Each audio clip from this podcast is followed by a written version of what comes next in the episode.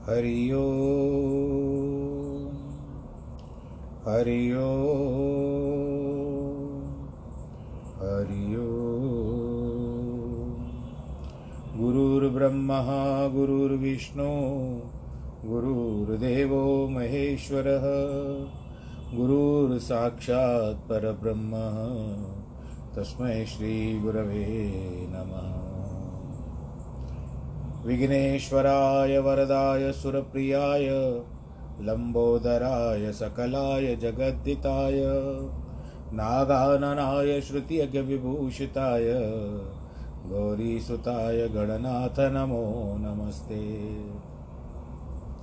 नाहं वसामि वैकुण्ठे योगिनां हृदयेन च, मद्भक्तां यत्र गायन्ति तत्र तिष्ठामि नारद। जिस घर में हो आरती, चरण कमल चितलाय तहाँ हरिवासा करे, ज्योत अनंत जगाए। जहाँ भक्त कीर्तन करे, बहे प्रेम दरिया, तहाँ हरि श्रवण करे सत्यलोक से आए। सब कुछ दीना आपने, भेंट करूँ क्या नाथ? नमस्कार की भेंट लो, जोड़ू मैं दोनों हाथ। जोड़ू मैं दोनों हाथ, जोड़ू मैं दोनों हाथ।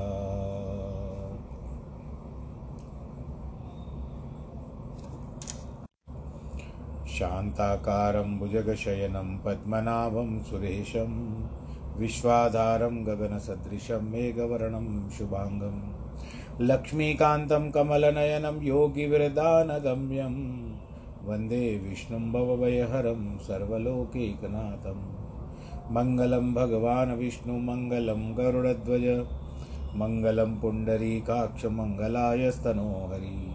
सर्वमङ्गलमाङ्गल्ये शिवे सर्वार्थसाधिके, शरण्ये त्र्यम्बके गौरी, नारायणी नमोऽस्तु ते। नारायणी नमोऽस्तु ते। नारायणी नमोऽस्तु ते। श्रीराम जय राम, जय जय राम। श्रीराम जय राम, जय जय राम। श्रीराम जय राम, जय जय राम। श्री राम जय राम, जय जय राम। बोलो, सियावर रामचंद्र की जय। राम रमेति रामेति रमे रामे, मनोरमे सहस्र नाम ततुल्यम। राम नाम वरानने। राम नाम की लूट है, लूट सके तो लूट। अंतकाल बचताएगा, जब प्राण जाएँगे छूट श्री राम राम राम प्रिय भक्तजनों, हम इस समय में भगवान रामचंद्र और सीता माई माता की जो विवाह का उस समय हुआ था, त्रेता युग के समय की बात है, उसका वर्णन कर रहे हैं। कितना अच्छा बनाया, बताया गया है बता ऐसा लग रहा है कि हम लोग वहीं पर हैं। जनक ने कन्यादान कर दिया। अब यहाँ पर, जय ध्वनि वंदी वेद ध्वनि मंगल गान निशान सुन हर्षई वर्षई विभुत, सुर तर सुमन सुजान सियावर रामचंद्र की जय। बंदीजन जय ध्वनि कर रहे हैं। नारी मंगल गीत गा रही है। बाजे बज रहे हैं। शब्द सुनकर सब कोई प्रसन्न हो रहा है। और सब देवता भी है, ऊपर चारों दिशाओं में ठहरे हुए हैं। वो फूल बरसा रहे हैं। राम और जानकी की भावरी होती है, फेरे हो रहे हैं। सब नेत्रों का लाभ सादर प्राप्त करते हैं। इतनी मनोहर जोड़ी है कि वर्णन नहीं की जा सकती। उसकी कोई उपमा नहीं कही जा सकती, जितना भी कहो थोड़ा ही हो सकता है। राम सीता की सुंदर परछाई मणि खंभों में जगमगाती है। मानो कामदेव और रति बहुत रूप धारण करके राम का अनुभव विवाह देखते हैं। मणियों के खंभों में राम और सीता की परछाई पड़ती है, फिर ओट हो जाती है। सो मानो काम और रति देखने की इच्छा से प्रकट होते हैं और उनकी सुंदरता लज्जित होकर के छिप जाती है। प्रसन्न होकर मुनियों ने भावरे भावर फेरी, नेक सहित सब रीति पूर्ण की। श्री रामचंद्र जी सीता के सिर में सिंदूर लगाते हैं और इसकी भी शोभा का कोई पार नहीं पा सकता। जैसे लाल रज, लाल कमल के अच्छे प्रकार भरा हुआ है, सो अमृत के लोभ से सब सर्प चंद्रमा को भूषित करता है। भुज दंड सर्प प्रकाश कर कोश कमल है, सिंदूर राज रज है। इस तरह से सारा वर्णन किया हुआ है। तब श्री रामचंद्र जी और जनक जी सुंदर एक आसन पर बैठे हैं। तब दशरथ जी प्रसन्न हुए। शरीर बार बार पुलकायमान हो रहा है। अपने पुण्य रूपी कल्प वृक्षों में सुंदर फल देख करके। संसार भर में आनंद भर गया और सबने श्री रामचंद्र जी का विवाह हो, होना जाना, जिस प्रकार से यह आनंद वर्णन किया जाए तो जीव को भी एक और मंगल बहुत ज़रूरी है। तब जनक जी ने वशिष्ठ की आज्ञा पाकर और सब ब्याह का साथ सजाकर, मांडवी, श्रुति कीर्ति और उर्मिला नामक कन्याओं को बुलाया। पहली तो मांडवी कुशकेतु की कन्या थी, जो कि गुण शील और शोभा की खान थी। सो रीत और प्रीत सहित राजा ने भरत जी को ब्याह दी। जब कुशकेतु दूसरे देश के सांख्य नगरी के राजा थे, जानकी की छोटी बहन सुंदरियों में शिरोमणि जानकर उसका नाम था सुनैना की द्वारा उत्पन्न हुई थी उर्मिला था, इसका ब्याह लक्ष्मण के साथ कर दिया। जिसका नाम श्रुतिकीर था श्रुति कीर्ति था, सुंदर नेत्र युक्त सुंदर मुख वाली सब गुण संपन्न थी वो शत्रुघ्न के साथ ब्याह कर दिया। अपने समान वर को देखकर दुल्हन की सकुचिता, सकुचाती हुई मन में प्रसन्न होती है और सब कोई प्रसन्न सुंदरता से सराहते हैं। देवताओं ने फिल फूल बरसाए। सुंदरी और सुंदर वरों समेत एक मंडप में शोभित, शोभायमान हो रहे हैं। मानो जीव चारों ओर जागृत, स्वप्न, सुषुप्ति, तुरिया, अपने पति विश्व, तेजस, वैराग, अंतर्यामी समेत विराजती है। जीव दशरथ है। कारण है कि उनका संबंध पुत्रों और बंधुओं से पड़ा है। उरालय मंडप है, तेजस शत्रुघ्न सुषुप्ति अवस्था, मांडवी जिनके पति विराग, भरत और तुरीय अवस्था श्री जानकी है। जिनके पति अंतर्यामी राम है।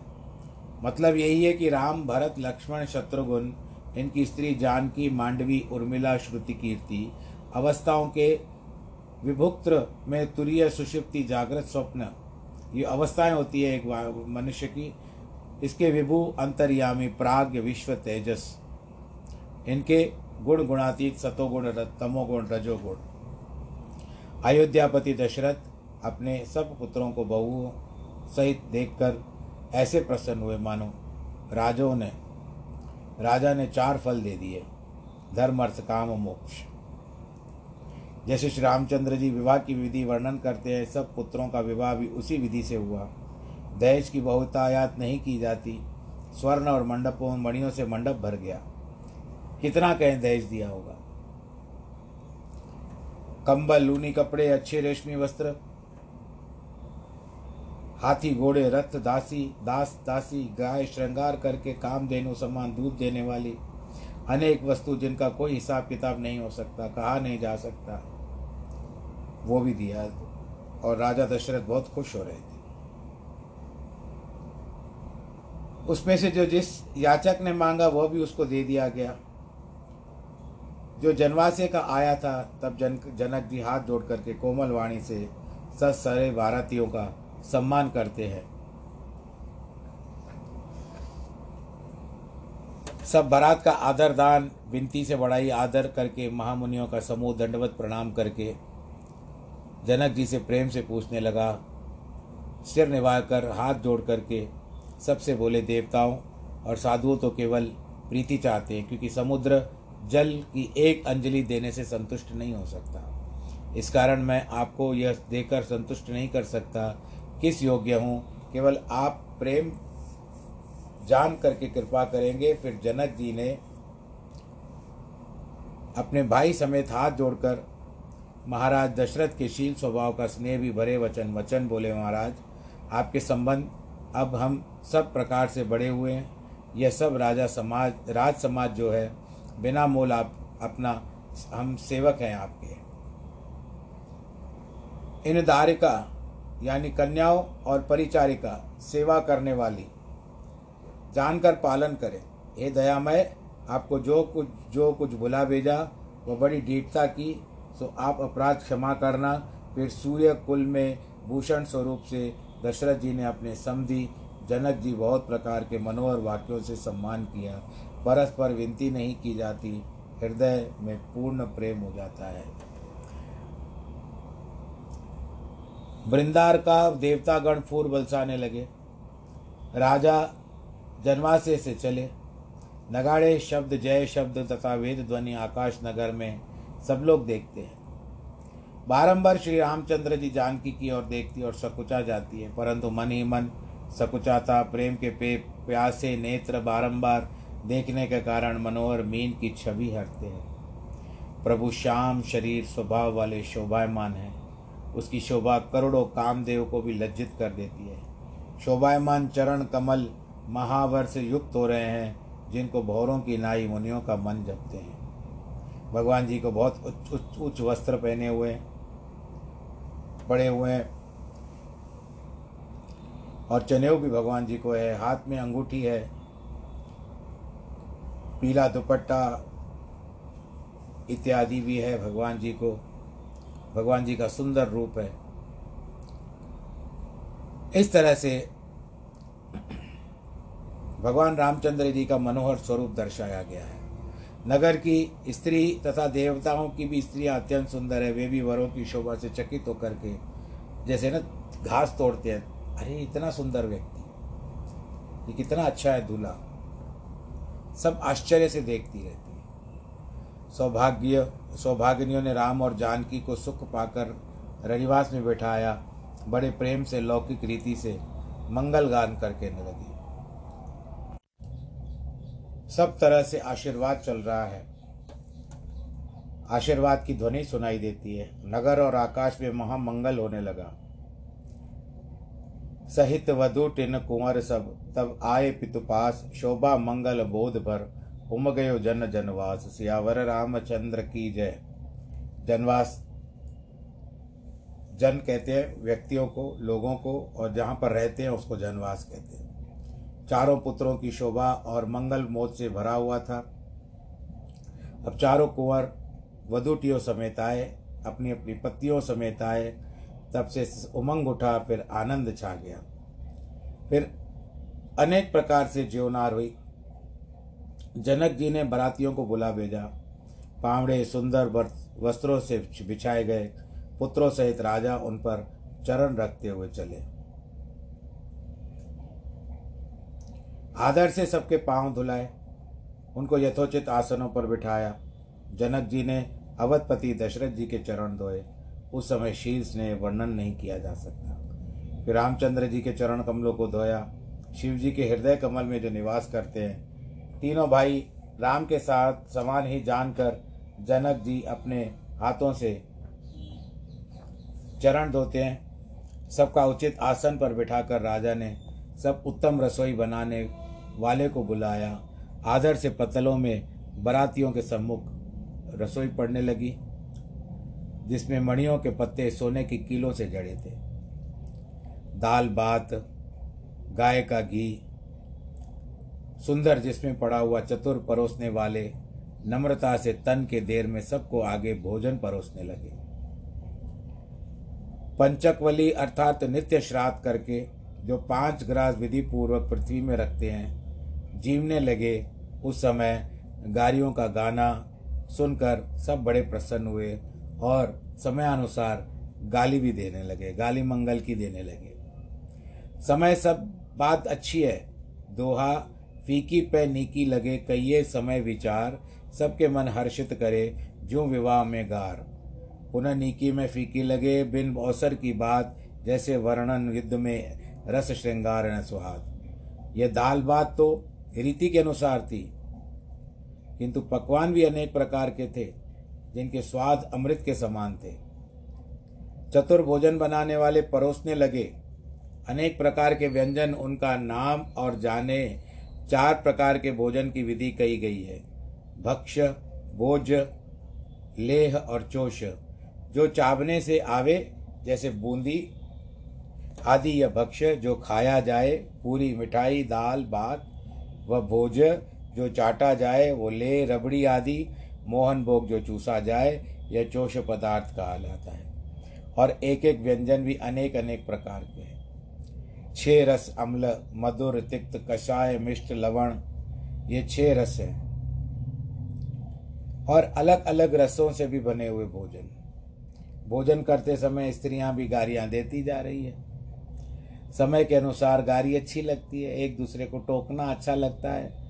देई पान पूजे जनक दशरथ सहित समाज जनवासे गमने मुदित। सकल भूप शिरताज सियावर रामचंद्र की जय।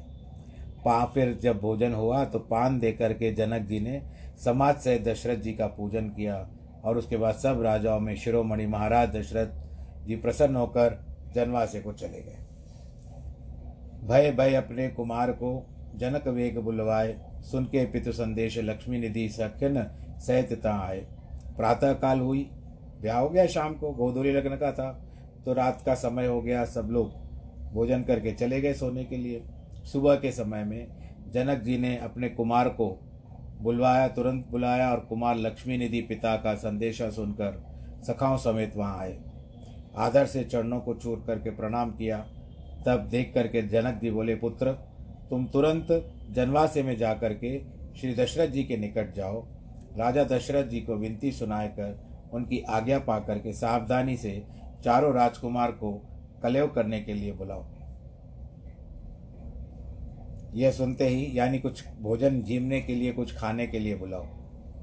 आजकल हम लोग ब्रेकफास्ट कर कहते हैं ना नाश्ता कहते हैं नेरन कहते हैं ना, नाश्ता करते हैं अल्पाहार करते हैं।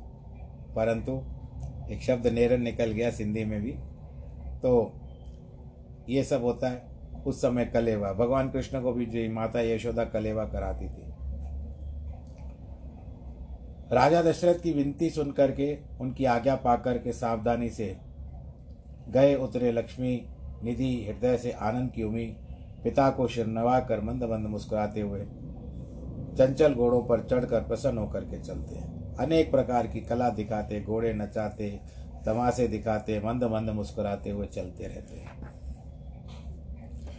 उन मिथिला मिथिलापति के कुमार ने वहाँ सखाओं सहित घोड़ों से उतरकर, चारों पुत्रों सहित राजा दशरथ को सादर प्रणाम किया। परम सुख की कान लक्ष्मी निधि को देख करके राजा दशरथ जी ने सखाओं सहित उनका सत्कार किया और रघुकुल के दीपक महाराज ने हाथ पकड़ करके उनको निकट बैठाया। उस समय लक्ष्मी निधि छोटे भाइयों सहित श्री रामचंद्र जी की छवि देख करके सखाओं सहित बहुत प्रसन्न हुए और उधर लक्ष्मी निधि के मुख देख करके राम के नयन भी शीतल हुए। तब लक्ष्मी निधि ने इनका नाम था, हाथ जोड़कर राजा से कोमल वचन कहे कि चारों राजकुमारों को कलेव के लिए भेजिए। प्रेम रस में सने हुए कोमल वचन सुनकर के दशरथ जी मंद मंद मुस्कुराए और तुरंत कुमारों को बुला करके सुखमान भेज दिया।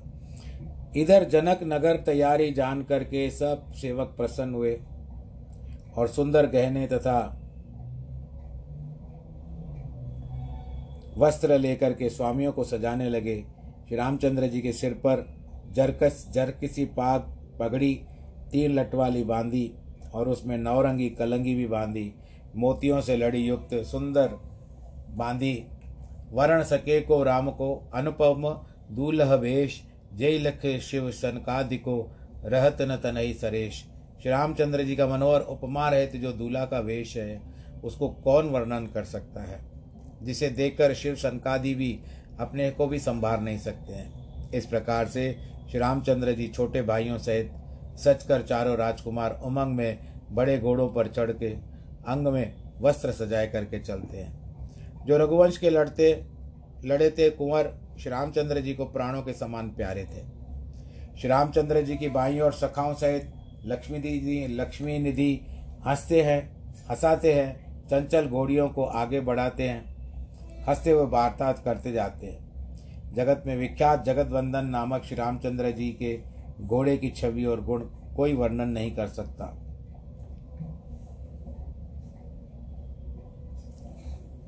कूदने भी बड़े, कूदने में भी बड़े चंचल थे घोड़े।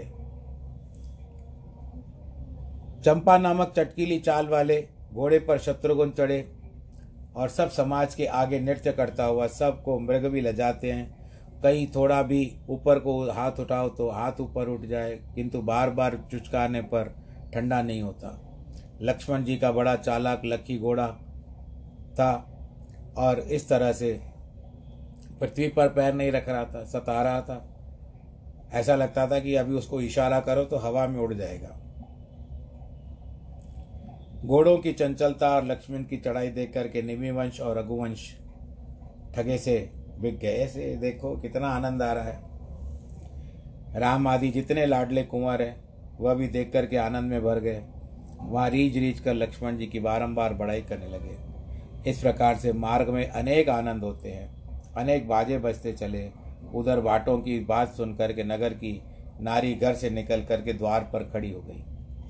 कोई भी मुख की शोभा देखकर परम आनंद में भर जाती है।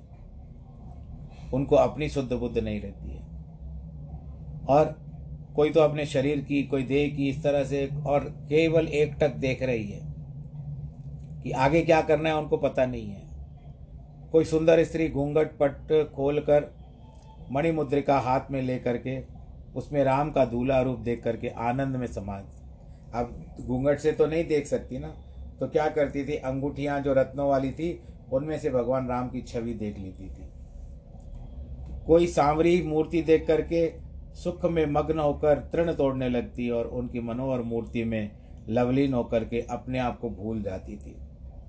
कोई श्री रामचंद्र जी की छवि देखकर को बोली ये सखी, मेरी बात सुनो ये चारों राजकुमार जनक जी के घर कलेव करने जा रहे हैं। कई लोग कलेवा भी बोलते हैं। लक्ष्मी निधि बुला करके इनको लाए हैं। तो यह रंग भरे रघुवंश के छैला दूल्हा बने दशरथ राजा के चारों पुत्र हैं।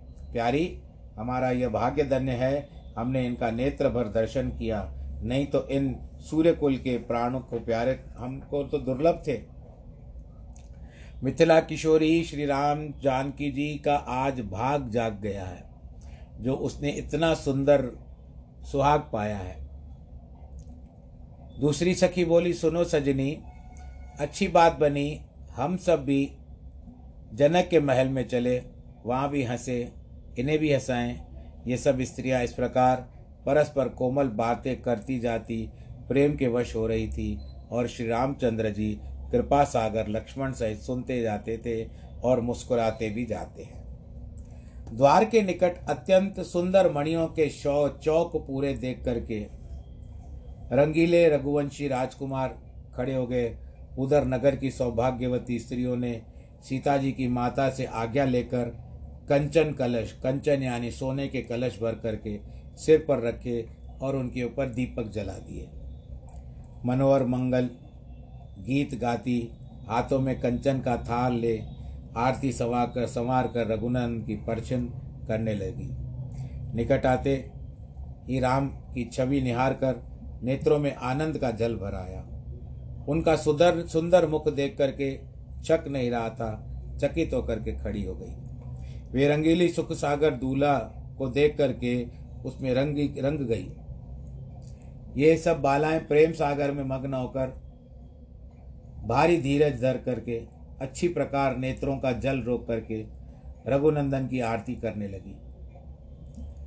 तब लक्ष्मी निधि ने घोड़े से उतरकर चारों कुमारों को उतारा और श्री रामचंद्र जी को हाथ पकड़ करके महल के भीतर गए, जहाँ मनोहर सुख निदान, मधुर भाषिणी सुनैना रानी बैठी है। उनके रूप को देख करके इंद्राणी से बात रति भी लुभा जाती थी। जिसके चारों ओर चंद्रमुखी नारियाँ बड़ी चंवर डुला रही थी। उसी समय काम को भी मोहित करने वाले श्री रामचंद्र जी वहाँ सुंदर वेश किए गए। उनको देखते ही सब रनिवास की स्त्री उठ खड़ी हुई। उनको देखते देखते अपने आप को सब भूल गई। आरती कर, मणिभूषण यौछावर कर आदर पूर्वक पाँव धो करके चार रंगों का सिंहासन पे चारों राजकुमारों को बिठाया। सासू सुनैना रानी इस प्रकार छवि सागर श्री रामचंद्र जी को पलक विसार कर देखने लगे। सब चैन भूल गई। मुख से कुछ बात नहीं निकल रही थी। अब सासू माँ कैसे कहे? बस एक टक अपने दामाद को देखती जा रही है। देखती ही रह गई। तनक इधर उधर न डोले कर्तव्य स्थिर स्थित होकर आनंद में मग्न हो गई। राम के रूप में रंगीली, ऐसे रंगी की आँखों से आँसू बह गए। सासू की यह दशा देख करके भगवान रामचंद्र जी मन में सोचते हैं कि आज महारानी जी को यह क्या हो गया है। परंतु वो सकुचा रहे हैं, कैसे पूछूँ? तब एक चतुर सखी राम के चित्त की बात जानकर कोमल वाणी से बोले कि, लालन, यह सब तुम्हारे ही गुण हैं और कुछ मन में मत लाओ।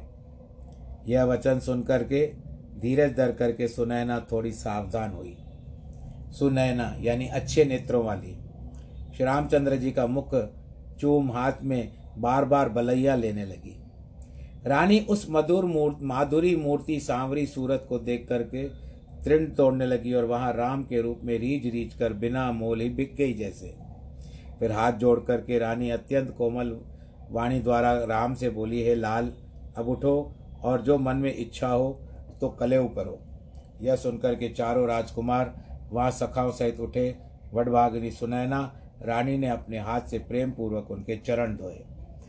विचित्र रचना युक्त मणि जटित सिंहासन चारों और भाइयों को बिठाया, अच्छी सोने की थारी में विविध प्रकार की मिठाई परोसी। रुचि के अनुसार राजकुमार जीवने लगे, और जो उनकी सासें थी वो पंखा करती है। रुचि बूझ बूझ कर व्यंजन परोसती है, और आनंद उसका कहा नहीं जा सकता।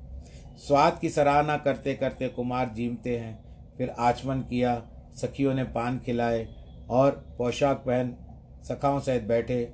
सखियाँ अनेक सुगंध सुगंधित वस्त्रों से लगाई। सुगंध उनको लगाई वस्त्रों पर। इस प्रकार आनंद पूर्वक कुमार राजभवन में विराजते हैं, जिनका हास विलास देख करके लाखों काम भी लज्जा जाते हैं।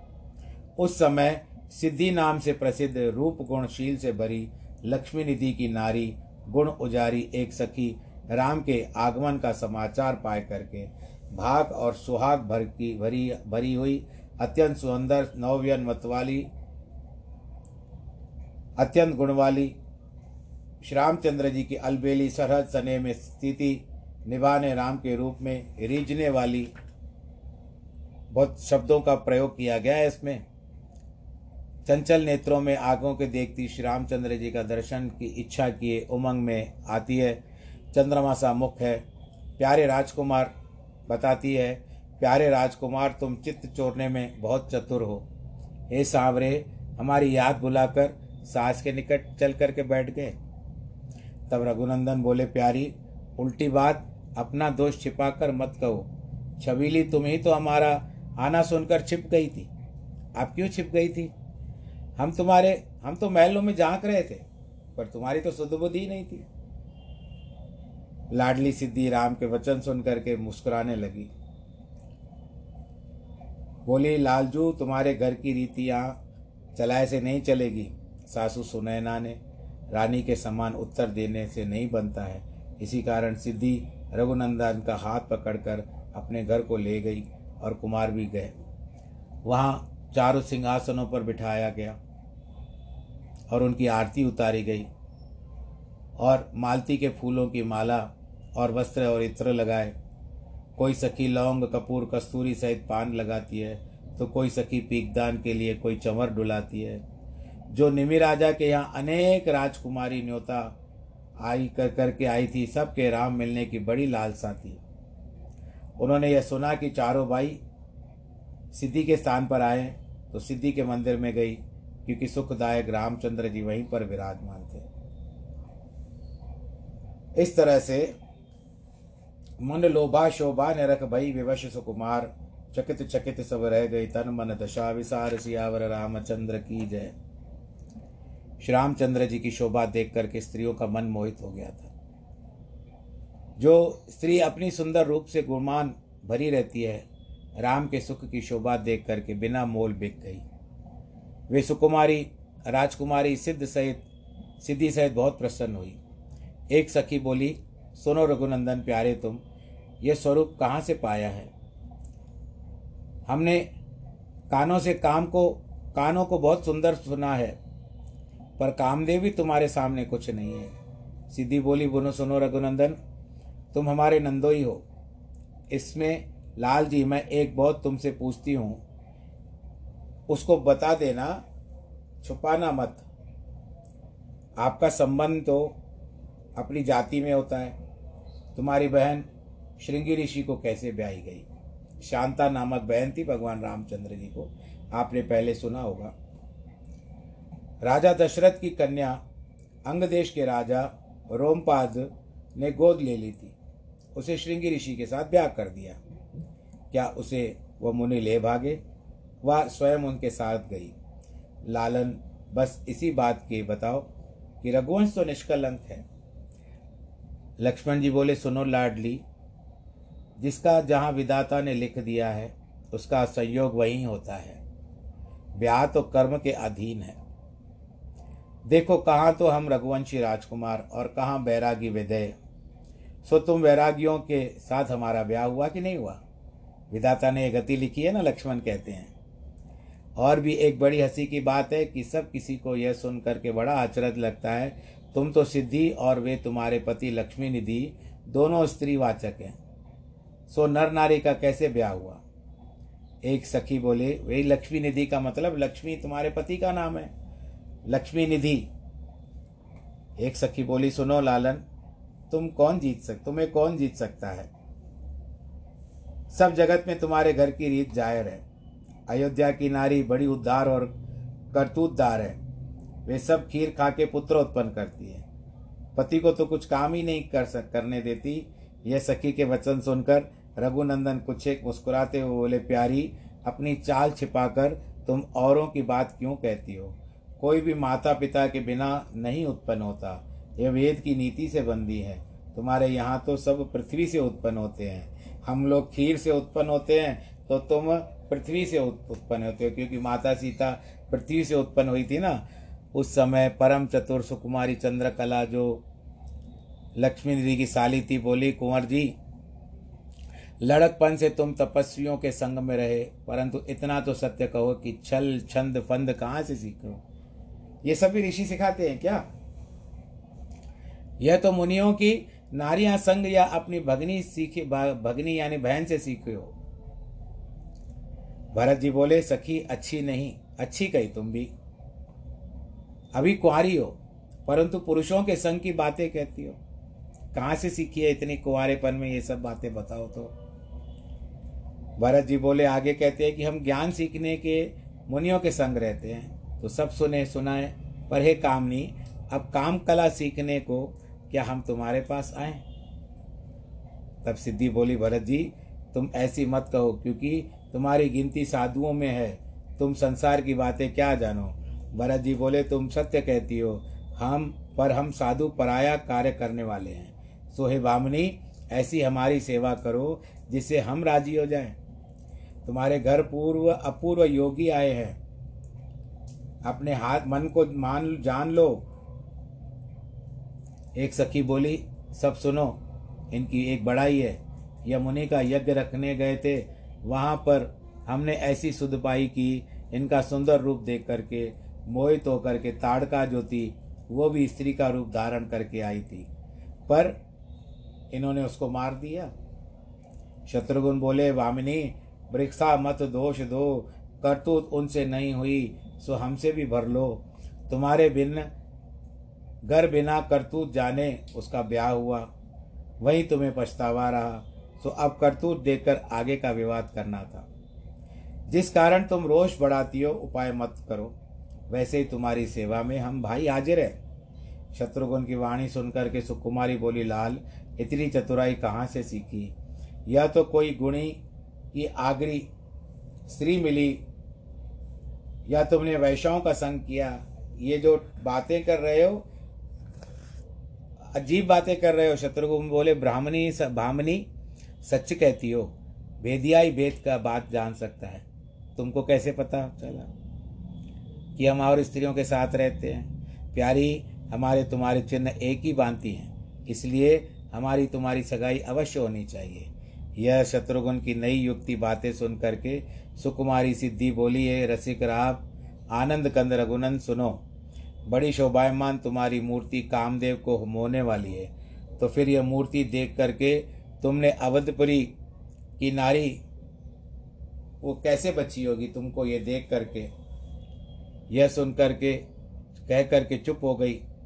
सुख के स्थान पर सिद्धि कुमार का हाथ पकड़ करके रामचंद्र जी बड़े कोमल वाणी से कहते हैं कि जस मर्यादा जगत की बाँध दियो करतार, राजा रंक यति सती, करत को सोई व्यवहार।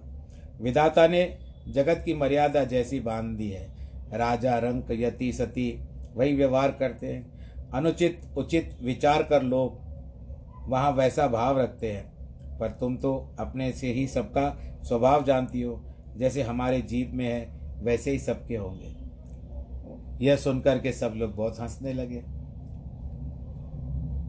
वे तुम सब प्रेम की मूर्ति हो सखी, तुम पर बलिहारी जाए, सिद्धि आदि सब राजकुमार मुझे प्राणों से अधिक प्यारी है। प्यारी, तुम्हारे हृदय की आज सब अभिलाषा बलि भांति पूरी होगी। लोक की लाज बचा करके तुमसे पृथक नहीं रहूँगा। प्यारी, हम सब प्रकार से तुम्हारे और तुम सब प्रकार से हमारी हो। हे राजकुमारी, हमारा वचन सत्य कहकर मानो। रघुनंदन वचन सुन खुल गए हृदय के वार। बढ़ियो प्रेम सब तियन के, तने कहो नहीं संभार। सियावर रामचंद्र की जय। श्री रामचंद्र जी के वचन सुन करके सबके हृदय के किवाड़ खुल गए और सब स्त्रियों के हृदय में प्रेम बढ़ा जो अपने आप को संभाल भी नहीं सकती थी। फिर वे अच्छी प्रकार से धीरज धर करके हाथ जोड़ करके सिद्धि आदि राजकुमार अति कोवल वाणी से बोले, हे रघुनंदन, हमारे बड़े भाग्य हैं। हमसे बड़ा कोई नहीं है। हम संसार के सागर में डूब जाती हैं, परंतु आप उस समय हमको अपनी बाह पकड़ करके रोक लेना, हमको डूबने नहीं देना। हे प्यारे, जैसे तुमने किया है, इसका हमें प्रत्युपकार नहीं होता। चारों हज़ारों तारे, चाहे हज़ारों तारे क्यों न जुड़े पर रामचंद्र जी के समान हम किसी को नहीं देख सकते। जिस जिस योनि में विदाता हमको कार्य कर्मानुसार जन्म दे, वहाँ प्रभु हमको आप ज़रूर मिलना। चाहे विदाता कोटि प्रकार के दुख दे, छिन छिन में हमारे क्षण क्षण में हमारे शूर शरीर भी टूटे तो भी प्रभु आप हमारी रक्षा करना। सुन बाणी करुणा रस सारी रघुवर अंतर जानी, सन्मान्यो सब राजकुमार न कही कही कोमल बाणी, सियावर रामचंद्र की जय। यह उनकी करुणा रस की वाणी सुन करके अंतर्यामी श्री रामचंद्र जी ने कोमल वाणी में कह कह करके राजकुमारियों का सम्मान किया। फिर सब के सब विदा मांगकर श्री रामचंद्र जी भाइयों से चले। उस काल में ऐसी शोभा हुई कि मानो सिद्धि के महल छवि भरे चार चंद्रमा निकले। विदा सास से होए पुन आए सब जनवास। बढ़त छिन ही छिन जनकपुर, आनंद परम उल्लास, सियावर रामचंद्र की जय। फिर अपनी सास से विदा मांगी। सब जनवासे में आए। इस प्रकार जनकपुर में अनेक प्रकार के नित्य नित्य परमानंदी होने लगे और अब राम जी ने यहाँ पर नाश्ता कर लिया। ब्रेकफास्ट कर लिया कलेवा कर लिया, श्री रामचरित मानस में सकल कलि, कलुष विध्वंस ने बालकांड अंतर्गत पंडित ज्वाला प्रसाद मिश्र पिता दसवां विश्राम यहाँ पर आ गया है और कथा का भी विश्राम का समय आ गया है। आप सब लोग खुश रहें, आनंद के साथ रहें और कलेवा प्रत्येक ज़रूर अवश्य करें। प्रतिदिन कलेवा करना आवश्यक है, भोजन करना भी आवश्यक है। और इस समय तो नवरात्रि चल रही है। हो सकता है आप सबको व्रत हो व्रत हो, पूजा पाठ में ध्यान लगता होगा। मैं इसलिए इस समय में आप लोगों को कलेवा और ज़्यादा नहीं कहूँगा। बस आप जय माता दी कहते हुए अपना समय बिताएँ, जो भी नवरात्र रखते हैं। माता आपके घर में सदैव सुख, शांति बरसाए। नव नव निधि आपके घर में आए, यही कामना है। पर अंतु आपका अपना स्वास्थ्य भी अच्छा होना चाहिए, ध्यान रखें। और परिवार को भी सुरक्षित रखें। कोरोना में जो भी नियम है, उनका पालन करें। और आज जिनके वैवाहिक वर्षगांठ है अथवा जन्मदिन है, उनको बहुत बहुत बधाई। सर्वे भवन्तु सुखिन सर्वे संतु निरामया, सर्वे भद्राणी पश्यंतु माँ कश्चित् दुःखभाग् भवेत्। नमो नारायण नमो नारायण।